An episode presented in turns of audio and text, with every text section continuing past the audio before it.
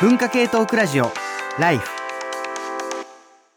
えーこんにちは、山本ポテトです。こんにちは、工藤文子です。TBS ラジオ文化系トークラジオライフの番外編ポッドキャスト、働き者ラジオ、激務から退職してお休み中の工藤文子と、連日締め切りに追われるフリーライターの山本ポテト、働き盛りの二人が仕事をめぐって語り合います。聞けばお金持ちになり、教養がつき、人生がときめきます。個人の感想です。あの、先週の木曜日、はい2023年7月27日に、なんと石山レンゲさんがパーソナリティの TBS ラジオ、コネクト、ポッドキャストコネクションのコーナーにて、うん。ヘイポッドキャスト、働き者ラジオが取り上げられました。やったーた。めちゃくちゃ良かったですね。嬉しい。メジャーデビューしたみたいな感じがする。いやちょっとメジャーデビュー感があってうん、これは嬉しかったですね。この話もしたいんですけど、今日はちょっとゲストが来てますので、うんそわそわしちゃうね。はい。で、それでは早速始めましょうか。第8回目の働き者ラジオ。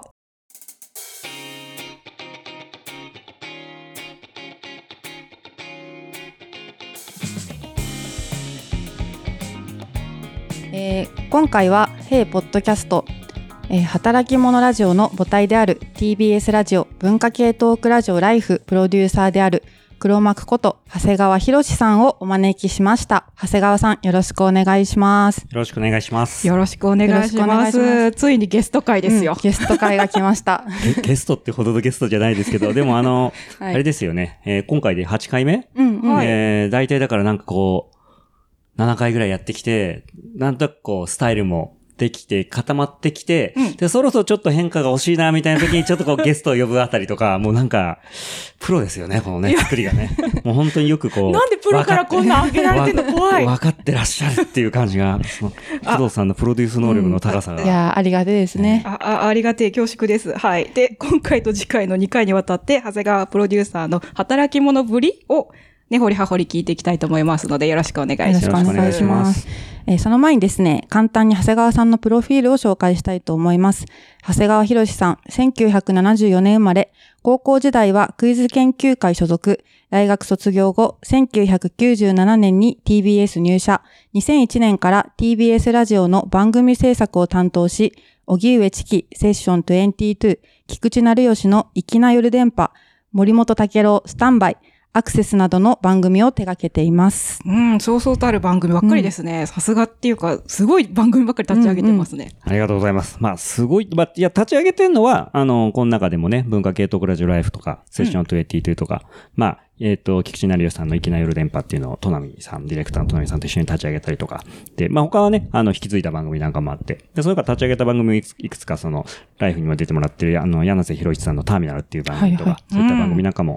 立ち上げてきましたけど、まあ、やっぱり、番組はこう、立ち上げるのが一番楽しいなと思いますね。うん、その原点にあるのは、さっきポテトさんがさらっと紹介していましたが、あの、高校時代にクイズ研究会をされていて、しかも、さらに各校のクイズ研究会を束ねる関東クイズ連合、関クイ連を作ったというふうに聞いて、なんかこの人は立ち上げに特化した人なのではっていう気持ちになりましたが、ご自身はやっぱ立ち上げお好きなんですか？なんかね、あの、ちっちゃくてもいいから自分でやるっていうのが、DIY 的なことがすごい好きで、うんうん。だから高校時代は、あの、クイズ研究会は、の大学とかはもうすでにそういった大学の対抗戦とかはあったんですけど、うん。高校生は、やっぱり日本テレビの高校生クイズしかなくてうん、年一回のあれしかないので、やっぱりそれは自分らでもっと手作りでもいいから、あの、普段から、その、試合ができるような組織を作りたいなと思って、まあ、いろんな高校のクイズ研究会に当てずっぽうで、あの、手紙をね、あこの高校にありそうだな、みたいなところにたくさん手紙を書いて、あの、呼びかけたら、まあ、10個ぐらいかな、戻ってきて、えー一緒にやりましょうってことで、最初、うちの高校に、あの、集まってもらって、えーそその後大会とかを、水戸一高校だったかな、あの、第1回かなんか開いたりとかしてっていうようなことをやりましたね。長谷川さんが当時やってた時って、確かウルトラクイズってまだなかった時代ですか、いやいやいや、あウルトラクイズはもう、ずっとにあって、うん。まあ、10、13回とかそれぐらいの頃かな。すごいね、やっぱりあの、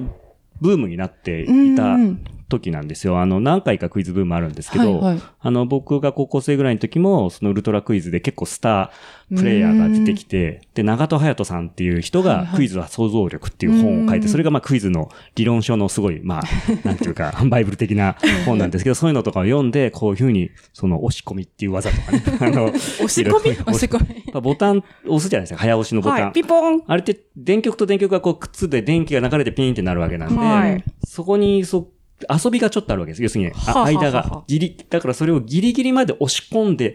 おいて、もう、もうあとちょっとっていうところまで押し込んでおくことによって、一瞬の差をつけて勝つっていう、まあまあ、そう押し込みっていう基本テクニックが、うん早押しボタンにはあるんで、なるほどそれをこうね、みんな一生懸命練習したりとか、へえ。青春ですね。青春ですうねん。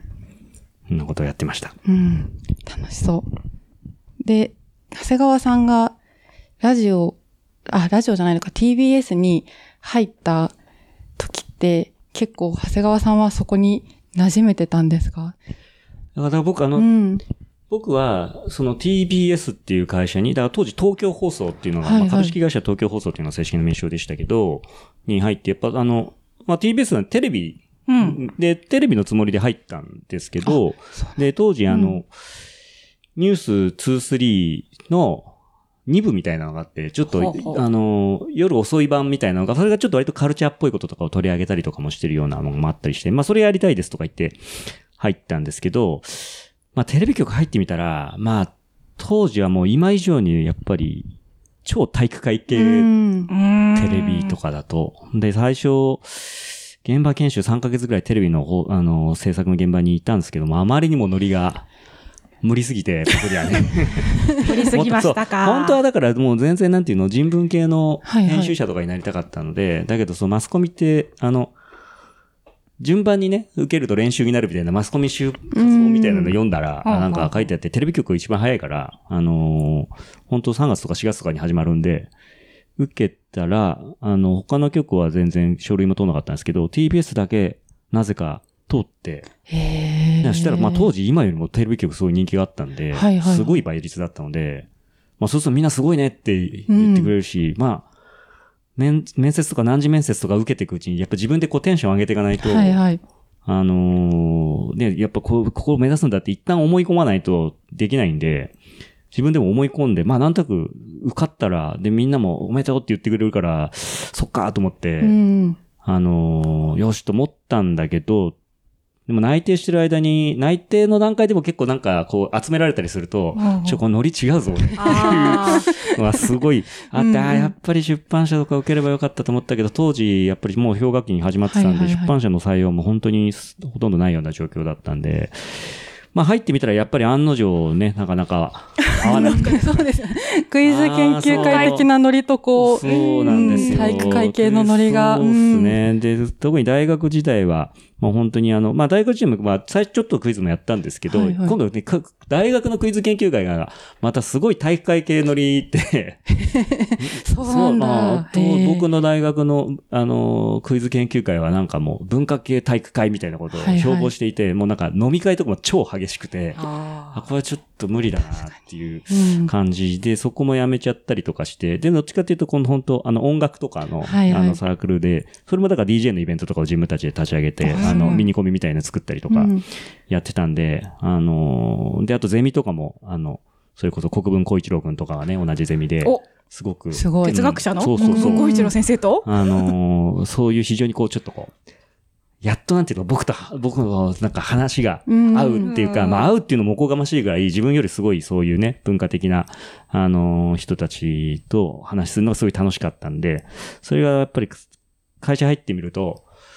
固有名詞が全くこう、使えない。固有名詞なんだ。固有名詞が使うの、だから自分が好き、ななんか、それまで大学に入ってから、初めてだから自分の好きな音楽とか、自分の好きな本とか、自分の好きな映画とかの話が合う人たちが、はいはいはい。あの、まあ、そういう人たちが、ね、ポテトさんも同じ大学ですけど、そういう人たちが多分日本で一番たくすの、の濃度でいるような大学だったと思うんで、うんうんあの、そういうサークルとかそういう仲間がいろいろいたんで、そういう話ばっかりうんしていたので、それが全く通用しないっていう中に入っちゃうと、もう何話したらいいかが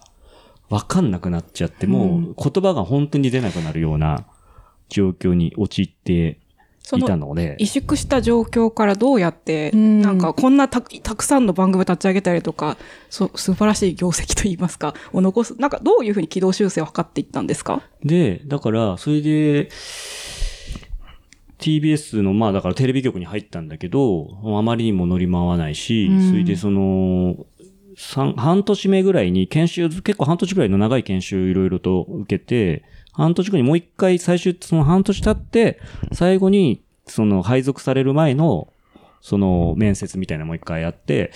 あの、まあ、入社するときに何規模ね、報道志望とかいろいろみんなね、うんドラマ志望ですとか言って入るけど、あの、半年そのいろんな現場もやってみて、どこ行きたいですかってなったときに、僕は、いやー、どこもないです。打ちひしがれてる。やばい。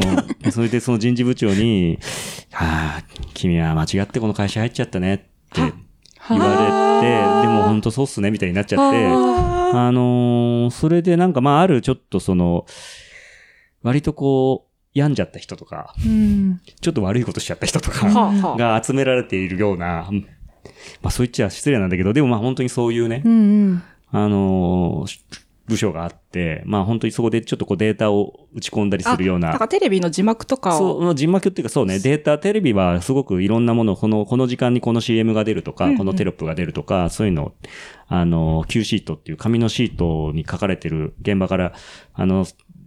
持ち込まれるそのシートを見ながら、そのデータとして打ち込むみたいうんな仕事があって、まあ、すごい地味な仕事なんですけど、まあそこにうん。配属に最初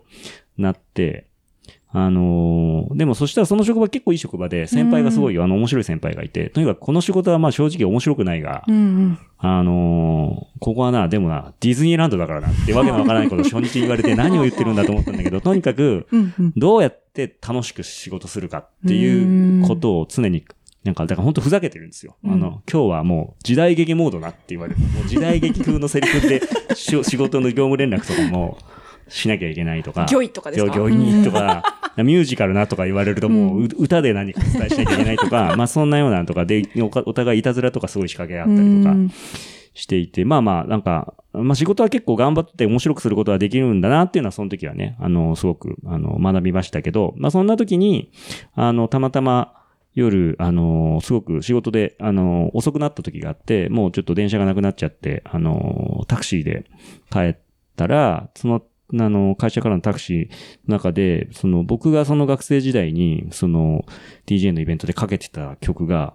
小さい音でタクシーの中でかかってんですよ。うんあ、こんな曲がなんでタクシーの中でかかってんだと思ったら、で、見たら、ラジオがかかってて、はい。うんそしたら見たら TBS ラジオで、え、TBS ラジオでこんな曲かかんの？ってこんな曲かかるんだって思って、ラジオでかかるような曲じゃないのにと思ったら、で、後で帰って新聞の、あの、ララジオ欄見たら、あの、そういうね、クラブエッジっていう番組が当時あって、もう、ただ、DJ がクラブミックスを、もう喋りもしないで、30分かなんかかけてるっていうすごいとんがった番組があって、それでその滝見健二さんっていう人がその日、あの DJ だったんだけど、滝見さんとかのが、そんな番組あるのとか思って、ラジオかと思って、ラジオは確かに、うちの会社ラジオもあんなと思って、あの、ラジオに希望を出して、なるほど。それで3年目でラジオに移動になって、まあその後もでもなかなかだからっつって自分がやりたいような番組とか、まあ最初はラジオ行った時も最初の2年間は営業だったんで、あの番組も作れなかったし、その後番組に、あの、移ってからも、なかなかやっぱり、あの、自分のやりたいようなことはやっぱりちょっとラジオでもさすがにテレビに比べればラジオの方がいろんな、ちょっと、なんていうのかな、マニアックなこともできるけど、それでもなかなか僕みたいなのは、ラジオのサイズでもちょっと厳しいなみたいなところがあったんですけど、まあいろいろだんだんやっていくうちに自分の裁量みたいなのもできてきて、で、ついにその文化系トークラジオライフを、まあ30過ぎて32ぐらいの時かな。あの、立ち上げて私、今32お。あ、でもそう思うとお若お若いですね。いやいや、まあ、ううんん。もうでも、ちょっとね、制作行ったの、他の同期とかはね、あの、1年目から行ってたから、すごい、あの、遅い、あはあの、デビューっていうか、でしたけど、でもそこで、あの、自分の番組を立ち上げることができたんで、あの、そうすると、あの、そういうことが好きな人とかと知り合えるじゃないですか、実際ん。だからそれもやっぱり、あの、自分と話が合う人がいない状況になっちゃったんで、から大学のサークルとか大学のゼミの時みたいな会話がしたいと思って、そういう話ができる人たちを集めてしまえばいいと思って、なるほど。出演者に、あの、そういう人たちを集めて、じゃあその人たちとの打ち合わせとかで存分に話せる。のだから、今も予告編とかでね、うんうん。打ち合わせとかもさせてもらってますけど、ポテトさんとかにもね、毎回来てもらってやってますけど、まあそういうのは本当はだから、そう、こういうふうなおしゃべりが僕はしたいから、はいはいはい。立ち上げたみたいなところ。あの、なので、まあ、そうやってこ、あの、だからクイズ研究会の時もそうだったけど、関東クイズ研連合を作った時みたいに、まただからそういう人を集める、集めて、自分の話し相手になってもらうためにやったみたいなところで、あの、そういうことで、なんとかまあまあ、あの、やりたい番組もね、ある程度は作れるようになったっていう感じでしたかね。なんかライフってぶ物質のメタファーだみたいなことを前ちょっとは話しましたけど、本当に物質を作ろうとしたんだなっていう。本当にそう。本当にそう。あの、なるほど。そうそう。んただ、あの、そう物質っていうと、まあ物質ってよく言われるんだけど、はいはい本当は僕がいたサークルって、うん大学にいたとの時のサークルって物質がなくて、うん。ラウンジっていうのがあったんはいですよ。はいはああ。だから、その、そう、あの、古いサークルはね、物質を持ってるんですけど、あれは学生運動の時とかに、うんうんあの、不法占拠したまんまうんうん、既得権でも、持ってったりするんで、僕らがいたサークルは80年代にできたサークルだったんで、もう部室とかは取れなくて、あの、16号館っていうところの、あの、ラウンジっていう、まあ、平たい、あのね、あの、テーブルと椅子があるだけのところ、そこのところはだから、あの、いろんなサークルが使ってて、うんうんうん何曜日の何時から何時は大体このサークル。はいはいはいで、サークルノートとかもそこにいろんなサークルのノートが置いてあってみたいな感じだったんで、あの、で、その、そのラウンジを作ろうと思ったんで、だから、そう。物質のようだけど、物質は完全に、なんていうか閉じられた。うんなんで、そこのメンバーシップがすごいあはっきりした、そのサークルの人じゃないと入れないけど、ラウンジだから、あの、いろんな人がうんうん来れて、だから結構、当時もその、違うサークルのやつでも同じテーブルを使ってたりするから、お互いのサークルノートとかに書いたりとかして、楽しそう。そう、ちょっと議論したりとか、あの、するみたいなこともあったりして、だからなんかそんなに、あの、なんとなくの顔見知りだけど、で、まあ、常連みたいな人はいるけど、うんでも、あの、違う人が来たり、まあ、もうちょっとこう、緩やかな感じ。あれが一つの、なんか、ライフって番組を作る時の、まあ、モデルでしたね。なるほど。なんかそれを聞いてすごいよくわかりました。ライフクルーと呼ばれてる出演者の皆様、いるじゃないですか、皆さん。あの、こ、もちろん常連の方もいらっしゃるんですけど、いろんな人が入れ替わり立ち替わりするし、あとさらにリスナーっていうコミュニティが、うんなんだろう、そのラウンジのテーブルのちょっと横とかにいてなんかガヤガヤしてると、ううんまいことそれを、あの、ツイッターとか、うん SNS で長谷川さんが拾ってきてくれたりこ、こういう面白い意見あったよって言ってくれたり、教えてくれたりするっていう、なんかイメージそのままだなって思いました。うんだから、隣のテーブルのやつと話、直接話すこともあるし、うん。後ろで喋ってるこの話面白いなと思って聞いて、ちょっと参加したくなってきたみたいな感じみたいなのが、ライフのリスナーの人も同じような感覚で、あの、聞いたり、参加したりしてもらったらいいなっていうのは、本当その、大学のそういうサークルの、それがなんか自分の人生の中でも一番楽しいも時間の一つだったんで、それをなんとか、あの、会社員になってそういうものが失われてしまったので、ん。もう一回つなんとか作ろうと思ったのと、僕みたいな人が多分たくさんいるんじゃないかなと思って、そういう場が欲しいなと思っている、その、そういう、まあちょっとカルチャーとか、ちょっとそういうなんか、哲学とか社会学とかそういうものとかが好きで、そういう話ができる友達も、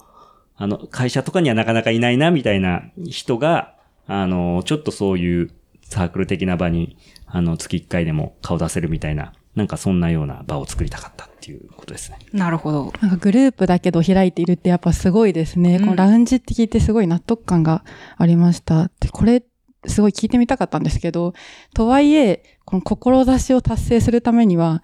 それがスストンと通るわけじゃないじゃないですか、企画が。うんうんこれってどうやって通したんですか？ライフの企画は、うんうん。えーっと、でも、あの、なんていうのかな、僕がね、あの、結構、その、制作、ラジオの制作にやっと5年目ぐらいで行って、でもそっから、やっぱり、6、7年かな、あのまあ、やってて、でも、その、まあ、当時、森本武郎スタンバイっていう番組をずっとやってたんだけど、まあ、すごい勉強になったんだけど、やっぱりあの、自分が本当に好きなこととかっていうのを、まあ直接なかなかやれるわけじゃん。本当にあの、あの、メジャーな、あの、朝の看板番組で、ええ。まあ、サラリーマンのビジネスマンの方とかも聞いててっていうような番組だったから、ちょっと違うこともやりたいっていうのが、やっぱすごい溜まってきちゃって、うん。で、無理やりそういう企画をちょっとやろうとしたこともあるんだけど、うんうやっぱり無理にやると、なかなかやっぱり、こう、受け入れてもらえない感じもあって、うんでそういうのはずっと重なってきて、なんか新しいことやりたいなって思いながら、それが通らない、あの、やれないなっていうので、だんだん鬱屈してきちゃって、うん。結構ちょっと腐ってきちゃってるのを、うん。あのー当時の上司が、あのーそう、古川さんっていう人がね、すごくあの、僕のことを見てくれてて、その人が僕を制作に、あの、営業から制作に引っ張ってくれた人なんだけど、うん。その人が、あの、当時は、あの、TBS ラジオも野球の中継ナイターをね、うん。やっていたので、だけどそれってナイターってシーズンオフがあるじゃないですか。シーズンオフの間は、あの、別の番組で埋めなきゃいけないんで、はい半年限定の番組っていうのをやるんですよね。はいはいはいだからその間、そこはちょっとなんていうの、毎年だから新番組を一旦立ち上げることはできるみたいな状況だったんで、まあ半年間だけなんか好きなことをやればっつって、だから企画、あの企画書出せば、まあ、あの、まあ、通してやるからっていうような感じで、うん。そんな、よっぽど無茶苦茶でなければいいよっていう感じで言ってくれて、僕は企画書書くのとかすごい苦手で、僕ぐらい企画書書か書かずに来た、あの、プロデューサーいないと思うんですけど、意外、意外。全然企画書出さなく、書かない、だけど、だからもう書いてって言われて書くみたいな。だだからもうそういう状況になって書くみたいな感じだったんで、で、それで書いて、でも、そしたらちょうどそこでね、それをことを決めれる立場の人が別の人に変わっちゃって、あら。で、その人が、あの、いや、これね、やるんだったら、パーソナリティを、こ、こいつにしろと。この人だったら。うん。で、それはその人、ちょっと知り合いの人で、まあ、あの、名前を言えば結構有名な人なんだけど、うんうんあのーあ、最初もうチャーリーさんで出し、出したってことですあのね、最初ね、えっと、一番最初出した時はチャーリーも決まってなくて、あのーまあ、なんかそういう、あ、実はね、違う、もうちょっと知られた。そう、最初通した時は、やっぱさすがに誰も、あの、誰も知らないって言ったらあれだけど、会社の人が、ねはい会社の人が知ってるような人じゃないとうんダメだと思ったんで、まあ、そういう、ちょっとそういう文化系っぽい人のもっとメジャーな人。うーん。まあ、なんていうか、こう伊藤聖子さんとか、そういう感じの、はいはいはいはいあの、そういう感じはい、そういいう人の企画として出して、うんうん。あのーでも、あの、したら、その、この、この人でや、やるなら通してやるっていうふうに別の人を、その、の、提示されたんだけど、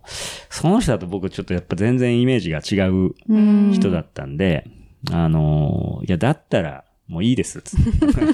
て。もう、ではもうじゃあいいです、この企画なしで、つって。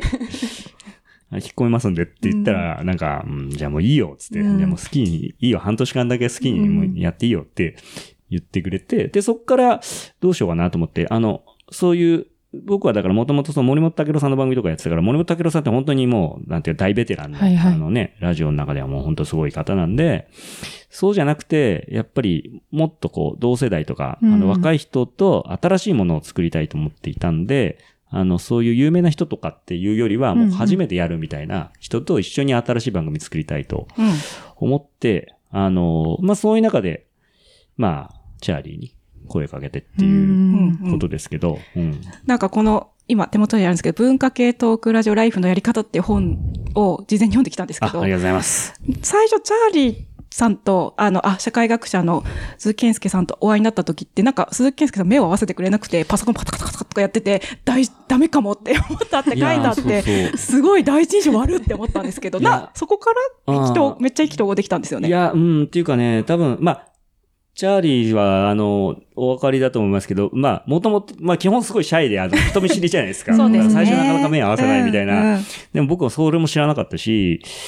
で、あとね、あの、彼自身も、あの頃ね、多分すごい調子悪くて、あ、じゃあ、鬱屈した者同士が出会ってたんですか？っていうかね、ちょっといろいろ、まあ、いろいろあって、うんうん。姿消してたんですよ。それまで結構ネットとかでもバリバリ書書いてた。し、っていう人だったのが、もうそういうのをほとんど全部閉じちゃったと思って、なんかこう、いなくなっちゃってたの。へで、こうだからすごいそういう、まあ、なんていうか、こう、引きこもった状態になっていて、それ後に彼がも言ってたけど、もうだからその時に、僕が、なんか、声かけて、うん。でもう断るつもりだったんだって。もう最初に、うんなかなか連絡、あの、メールしても何にも出ねえし、で、なんかさ、ようやく電話が、折り返しがあったんだけど、もうすっごい小さい声で、しもし、みたいな。大丈夫かな、この人？みたいな。もう声聞き取れないぐらいの感じで、な本当に弱ってたと思うんだけど、それでだからなんか、あの、あって、でも終始もう下向いて、あの、ノリ悪いし、あの、あ、もう断る感じだなと思って、もういいやと思って、あの、す雑談始めて、うん。雑談したら、あの、趣味の話とか、その音楽の話とかそういうのをしたら、あの、あそういう話する人なんだって、まあ、向こう後で言ってたやっぱりなんか、ななんか放送局の悪いやつが、悪いやつが。って思ってたからけど、まあ自分の好きな話したら、あ、何そういう人なのっていう感じになって、それですごいこう盛り上がって、それでなんかもうそう話しているうちに。で、その時なんかね、小沢健二の話とかして、それで、まあ、あじゃあライフっていう番組やろうかみたいな、あの話になったみたいな感じでしたね。うん。今まで結構その固有名詞で喋れないうんうんうんうん。この社員時代だを、まさかこの固有名詞で喋ることによそうそうって、そうチャーリーさんとのつながりができるってすごい話ですね。そうなんですよね。うん。うんいや、面白いな。これ、この後、そこから15年ね。続く番組になるっていう、15年続いたコツは何ですか？これもだから、何がよ、なくて、何が良くて何が悪いかね、わかんないですけど、うんあの、でも本当まあまあ、もともとだから半年限定の番組はいはいだったんですよね。そうでだけど、あの、聴取率調査っていうのが、まああって、まあスペシャルウィークって、今あんまりスペシャルウィークって TBS ラジオ言ってないですけど、あの、2ヶ月に一遍、その、数字をどれくらい聞いてるかっていう調査するのがあって、そしたらね、やっぱ数字がすごい悪かったんですよ。で、あのーこれじゃダメだとうんうんうんいうことで、その聴取率調査の週になったらは、もうこの、当時だから、あの、ライフって、土曜日の夜8時から毎週1時間やってたんでね、うん最初の半年は。もうだけど、それを、その、聴取率調査の時は、この番組休止して、別の特番をやると。あら。そっちの方が数字取れるから、こんな数字取れない番組やってると全体の足引っ張るからダメだっつって。うんで、休止になっちゃって、うんうん。で、休止になった分、救済で、じゃあその、休止になった分、放送休止枠っていう日曜日の深夜の、あの、機材メンテナンスとかのために、あの、放送をて停止する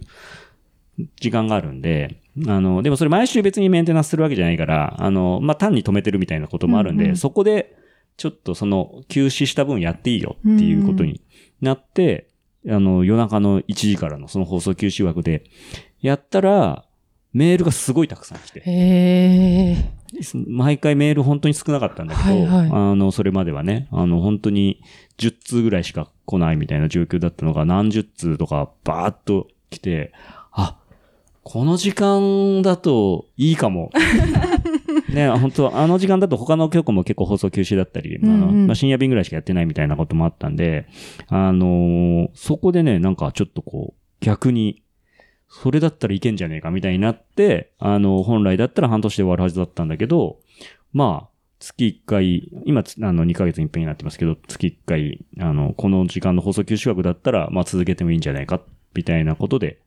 まあやらせてもらって、うんやらせてもらったら、あの、ギャラクシー賞もいただいて、みたいな。ね や。っぱ賞を取るのは全然社内の評判も違ってきましたか、やっぱりギャラクシー賞でしかも大賞を取ると、はいはい。そんなにやっぱり TBS ラジオの中でもその大賞ってそんなに。しょっちゅう取れるもんではなかなかないのでうんね、一本の最高賞だからね、ラジオの中では一応ギャラクシー賞としては。そうするとまあそう簡単になんていうの？うん。終わらせにくくなるっていう なるほど。のもあったりして。だからそう僕はあの、なんかあんまりなんていうかそんなに数字もね、あとその、まあそんなに稼げる番組でもないものばかり作ってきた感はありますけど、あのギャラクシー賞をだからその大賞をライフでもらって、あとその荻上チキ君のセッション22でもうもらって、うん。はいはい。みたいなことで、だから本当ギャラクシー賞だけでなんとか、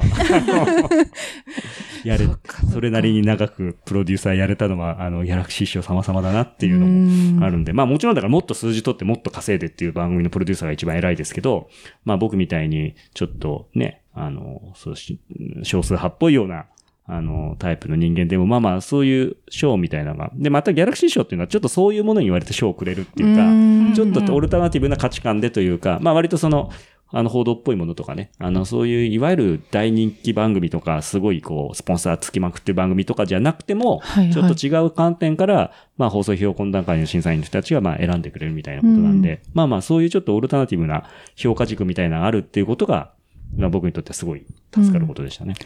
いやー、お話聞いてて、私が大学にいた2009年から2013年っていうのは、ライフめちゃくちゃ流行ってて、うんうん。みんな、みんなライフを聞くのが主流派というか、なるほど。そうそうそう。みんなこう、若手論壇みたいな、ガーって盛り上がってって、ライフの観覧に行ってる人って行けてるよね、みたいななるほど。雰囲気があって、私は端の方でそれを見てたんですよねあ。ーあ、そうなんだ、みたいな。だから、こう、ど、なんていうんですかね。は、端から生まれたものが真ん中になるメインストリームになっていくみたいなのを、こう、今、話を聞きながら、あ、そういうことだったんだっていう。でもそ、うんそ、それもでも世の中的にはすごい端っこの話 確かにね。局地的な現象の可能性がありますね、確かに。うん。そういうある種の変わり者はいの皆さんが集まる居場所を作り、うんそして賞も受賞されたということですが、まあ次回というか、うん。今日は今回はこのぐらいにして、次回はもっと、なんですかね、こう、不良社員だった長谷川さんが今偉くなってしまってどうしてるのかっていう話をうん聞いてちょっとうんみたいと思います。はい。では、次回もお楽しみに。お楽しみに。働き者ラジオは皆さんからの感想や質問を募集しています。お便りはメールアドレス life.tbs.co.jp